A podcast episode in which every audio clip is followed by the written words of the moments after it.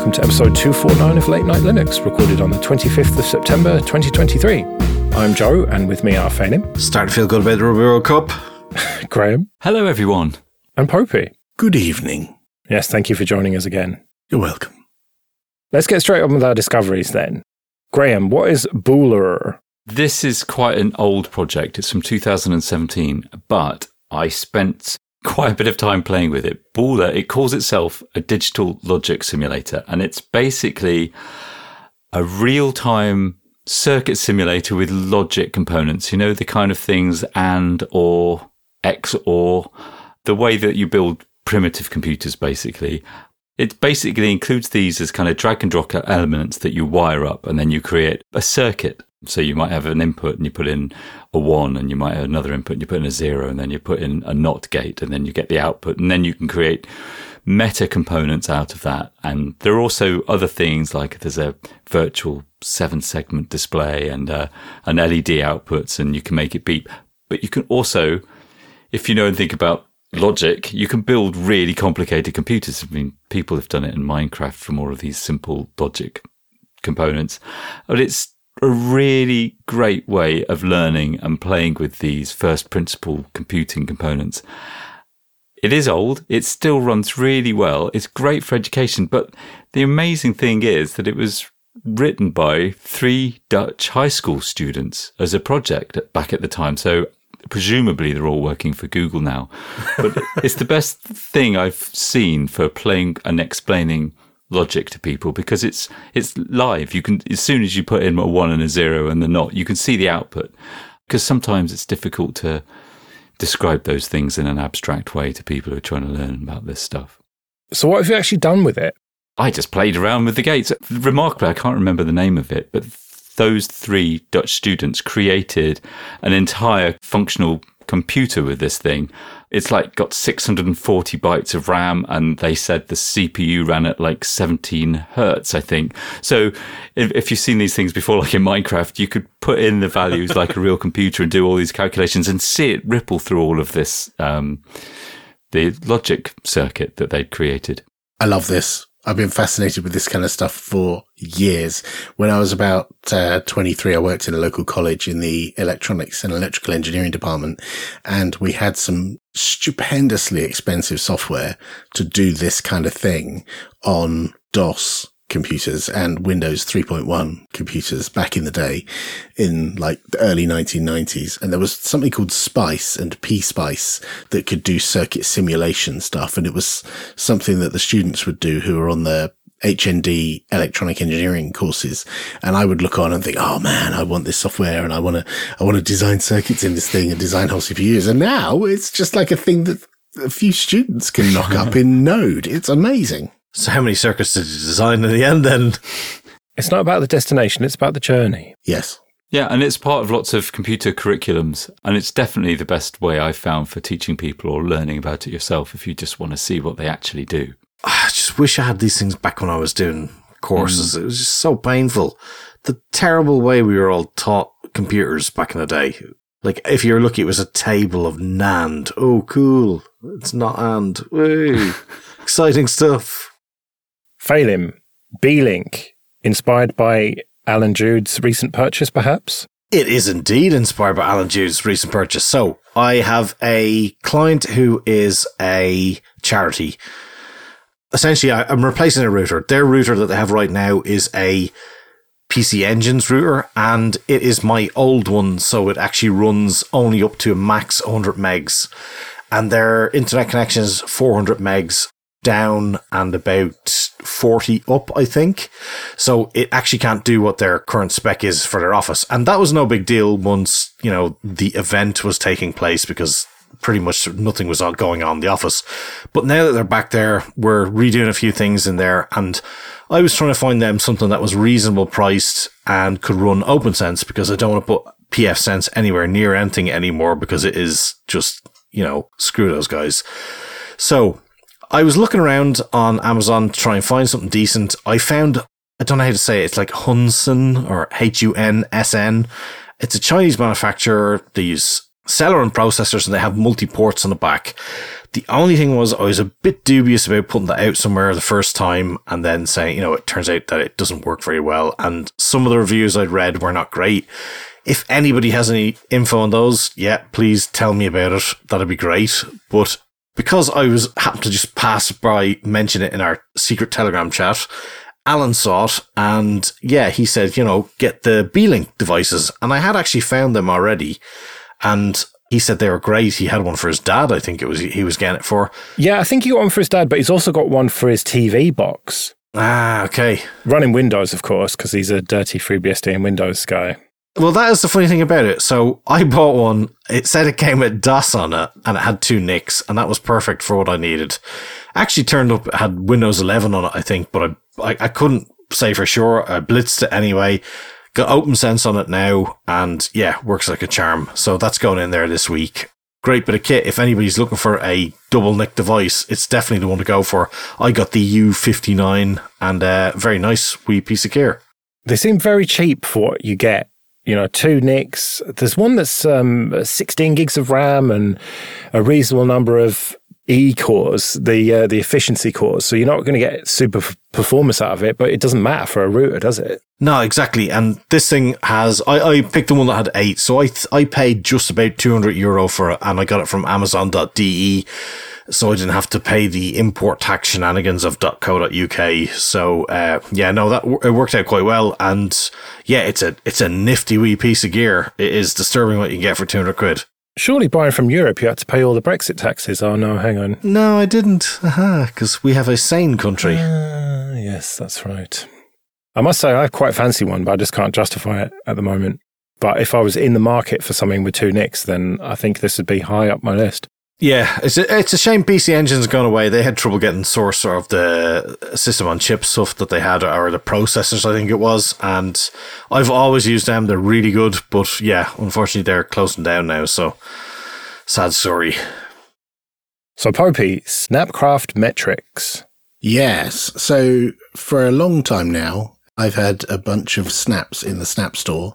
And when I left Canonical, I had fewer that I had to look after because I wasn't looking after Snapcrafters stuff, but there's a whole bunch of stuff that I published myself personally from my account. Some that I just wanted and some that just looked interesting. So I packaged them up and the web user interface for Snapcraft, the storefront, if you publish a snap, it shows you metrics for how many devices have your snap installed over the last week and they keep that history over a period of five years. And so you can look back and see how the number of people has ebbed and flowed for your particular application and what version people are on and what OS they're running as well, which is all interesting information and also what architecture they're on. And this has been around forever and I've known about this forever, but I only recently stumbled on a function of the Snapcraft command line tool, which is the thing you use to build snaps and publish snaps into the store the command line tool has a thing where you can run Snapcraft metrics and it connects to the store as you and then downloads that same data in JSON format.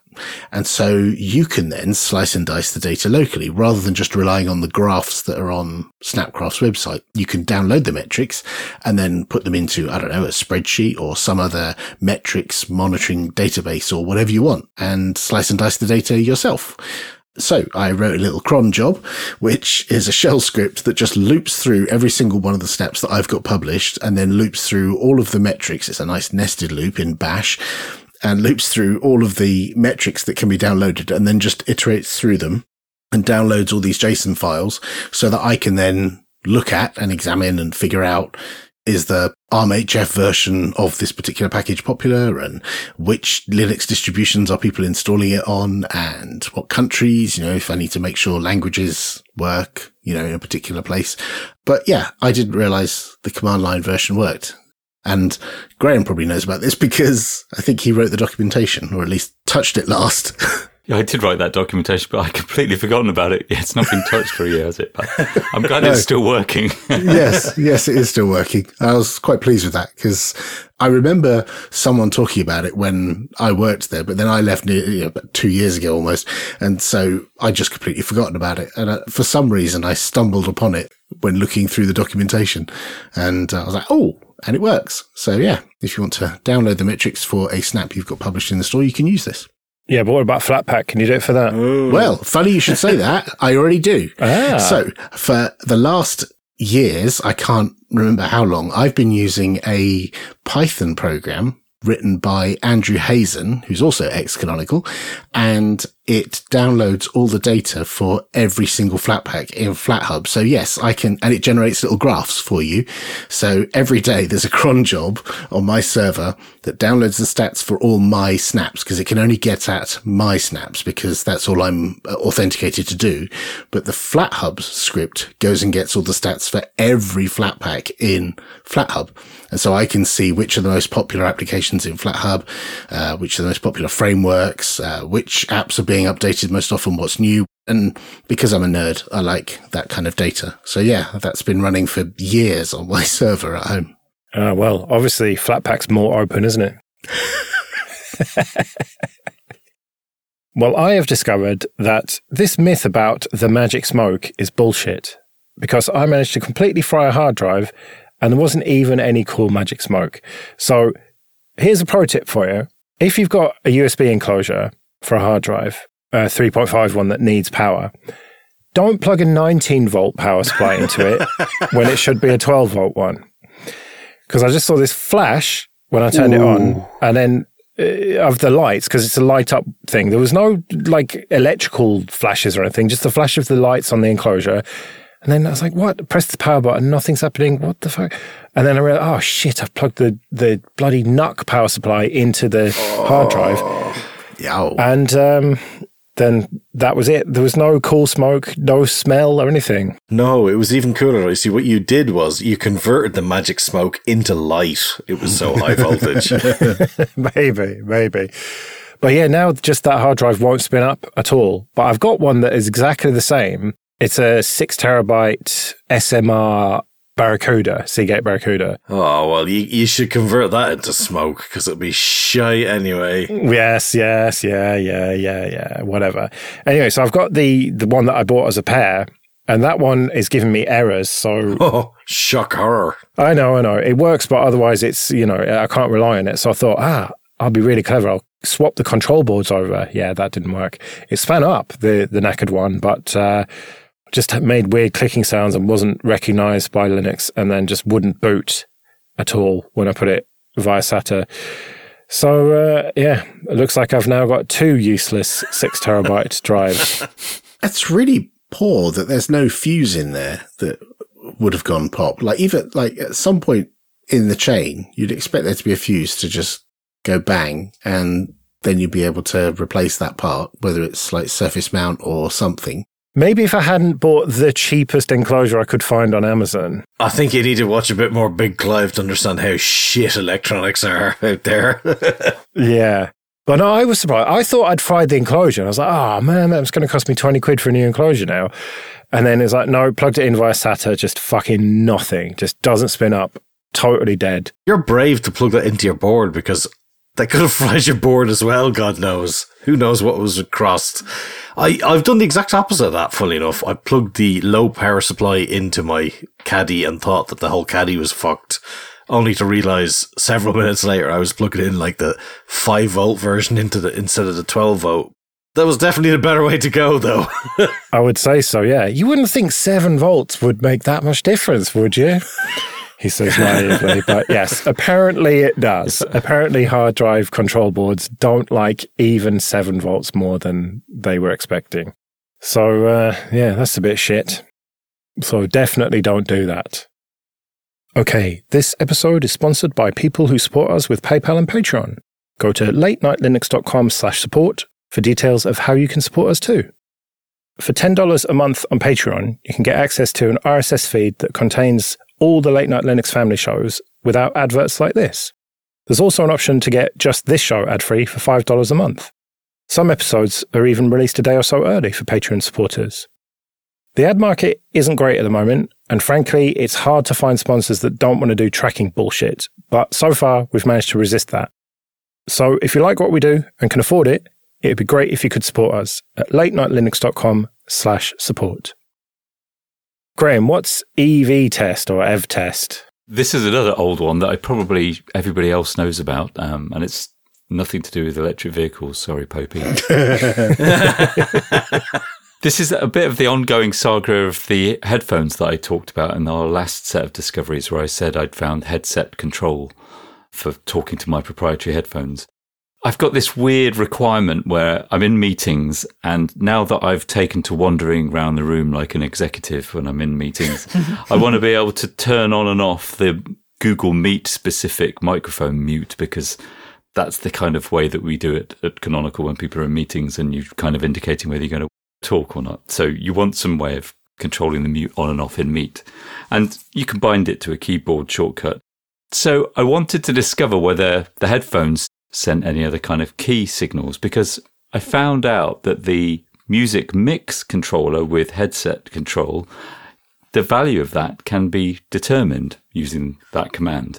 But I don't know what other commands it's sending. So evtest is an ancient command line tool that you run it, you install it, you run it, it lists all of the input devices connected to your system. So that also includes joysticks and everything. You select one so select the headphones or a joystick and then press all the buttons and you will see the key codes for all the buttons if they're producing something that your system can use. And so I, I discovered that in fact, the power button also sends media control key codes, like, you know, pause and fast forward and rewind, depending on how many times you press it.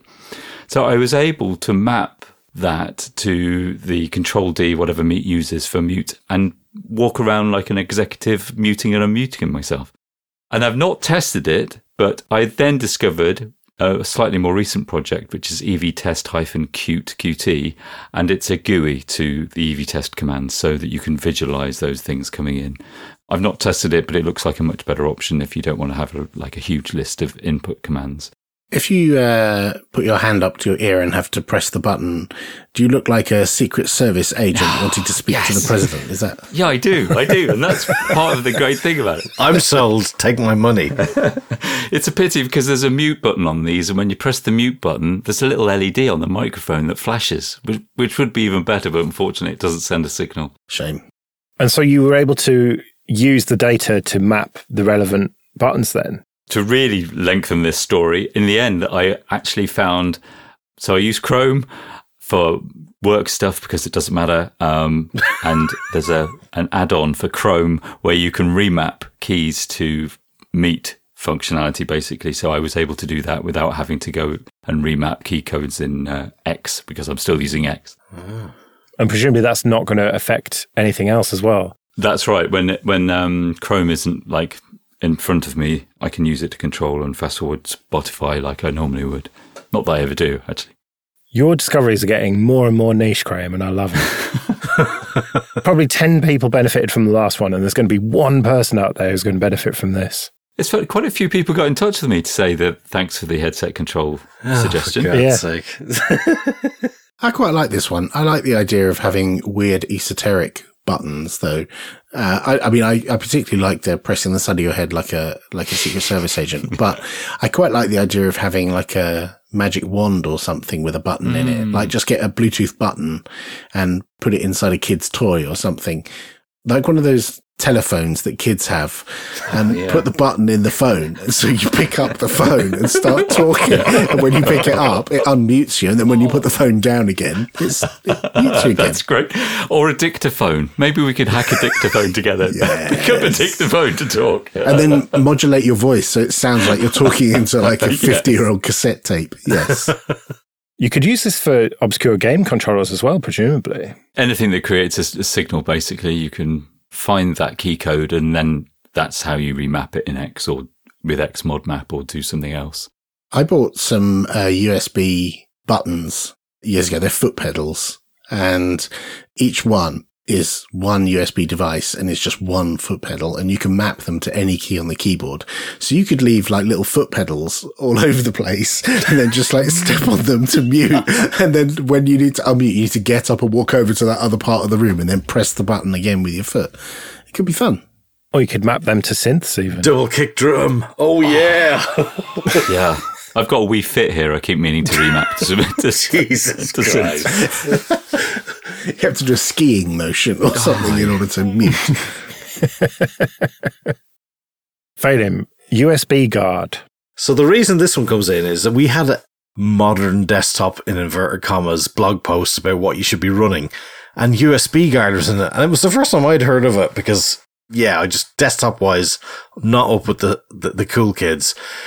So obviously anybody who doesn't know USBGuard is essentially a an allow deny list of what can access your computer once you plug it into USB. If you plug in, say, a USB stick for when you're building your Beelink firewall for your client and you've forgotten that you have a USBGuard on, you'll then struggle for maybe 15 to 20 minutes wondering why all of the four USB sticks you have are all fucked and it's all not working. And then realize, oh yeah, fuck, right, it's USBGuard. So yeah, USBGuard's great. I'm gone over to a client's office where they had some issues with um, some USB stuff. So they all have the, is it called a Flipper? I think it's called. It's like this open source device that was crowdfunded for hacking devices and stuff. It's got also, it's like a mini Linux computer. And I just know they're going to try and own my laptop because one of the guys previously tried to own on my cards, but I had a Wi-Fi protected wallet.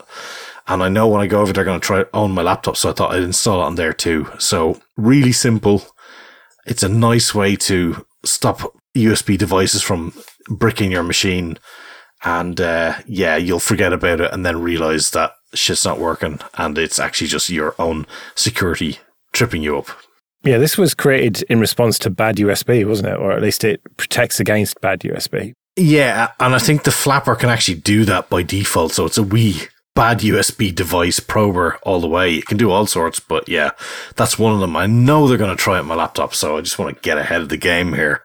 It does sound like it's going to cause more problems than it fixes, though, because how often are you actually going to be vulnerable to this kind of attack versus how often are you going to plug stuff in and go, why isn't it working? Well, you didn't hear it, but Popey was on. I couldn't talk to him or hear him. And then Graham was on, and it only took me a while to actually get connected to the call earlier. And that's because my microphone wasn't. Ah, I thought that was me. I didn't realize it was you. No, no, it wasn't. I was basically trying to type into the chat going, no, it's, it's definitely me. I know it's me, but you didn't see it. So yeah, no, that was me.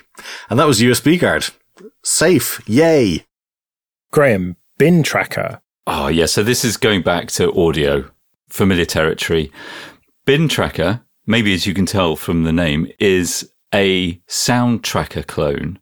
I think we've talked about sound trackers before. They're super popular on the Amiga. They kind of spawned a whole kind of culture of dance music, which you can still hear today. You can still get modern trackers like uh, Renoise, and there are lots of other trackers available. Trackers, it's like a spreadsheet of notes and effects back in the day on the Amiga, you could kind of almost copy and paste that spreadsheet into your code with an interpreter, and, and the programmer could get the music for free, and the musician could create brilliant music without worrying about the limitations of the computer. So there's a retro theme to trackers. bintracker plays music on emulations of the old hardware, and the old hardware, the sound generation, is modular. And then the really clever part about it is that it's using the emulations from MAME, the arcade emulator. And MAME has all of these brilliant recreations of old audio hardware. The SID chip on the Commodore 64, the Spectrum stuff, hundreds and hundreds of devices. So in principle, bintracker can program the music on any of those devices through MAME from itself in a tracker interface. And that's what it does. The project's been going for quite some time, but it's kind of been in stasis with the developer rebooting it recently. And I gave it a go. And so you've got a tracker interface and you're programming spectrum audio with a tracker, which you could never do back in the day. And it sounds brilliant because it's a perfect MAME recreation of the audio. And I think it's a really great idea for piggybacking on all the work that's been done in MAME to create these brilliant sound engines that we normally only hear by playing the game emulations of them. It's been almost exactly a year since you talked about Furnace, which Ah. I think is quite similar to this. That's right. Yeah. Yeah. It's amazing how many trackers there are. I mean, something similar to this actually is there's a hardware tracker with buttons that you can program from a screen. It's called Polyend Tracker. I think it's like the most popular device. related to this, the people who developed Polyend Tracker released all of the firmware source as open source. So now anyone can hack on that device as well. It's a really great piece of kit. Trackers are still a thing. Okay, so a novice question for those of us not in the know. When they recreate that in MAME, say, is that literally like a hardware or rather a software abstraction of the hardware? For the audio stuff, I'm not sure what lengths they go to, but for the video components, they will often even X-ray the chips Oh to try and work out the, the Boolean logic to reference the other fine to try and recreate the exact timing and all of the subtleties of the output. And I'm, and I'm sure they go to a lot of such lengths as well for the audio hardware because it always sounds really good if you've ever listened to the MAME recordings. And they, if you go through the MAME menus and look at the kind of audio options that are supported for loads of devices, you can change everything about like the components inside those mach- machines. So it sounds really accurate to me. That's disturbing because you feel like you shouldn't be able to just X-ray a thing and then get the sound of it. That like just sounds wrong. It, it feels like taking a photo of a Gibson and then suddenly you can play AC/DC. Like it's it's weird. Yeah, but it's it's it's the it's the way that the circuits are built that they're trying to deconstruct, and then you can rebuild that in software. And if you know a tracker, then the columns are different kinds of effects, and those effects in bintracker are kind of like I think for the Spectrum, you can change the duty cycle of a waveform because it's very primitive sound output. But in theory, How for a SID dare you? well, I mean that's part of its charm. Yes. In theory, you'd have lots of options if the SID chip was supported, which I don't think it is yet. So I noticed they've got uh, Windows builds and source code. Did you have to build it from source, or is there a package somewhere? I did actually build it from source code. It's using Chicken, which I'd never really heard of before as some kind of build tool.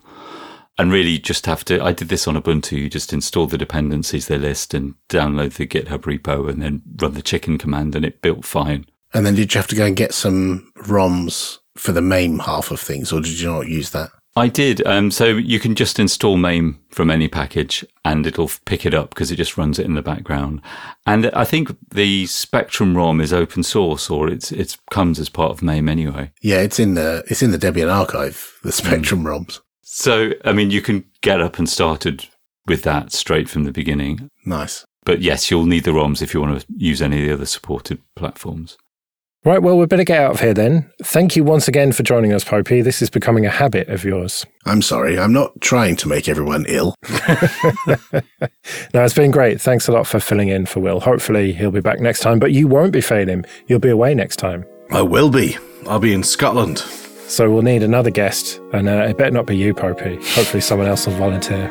Watch this space. Right, well, anyway, until next week then, I've been Joe. I've been Phelim. I've been Graham. I've been Popey. See you later.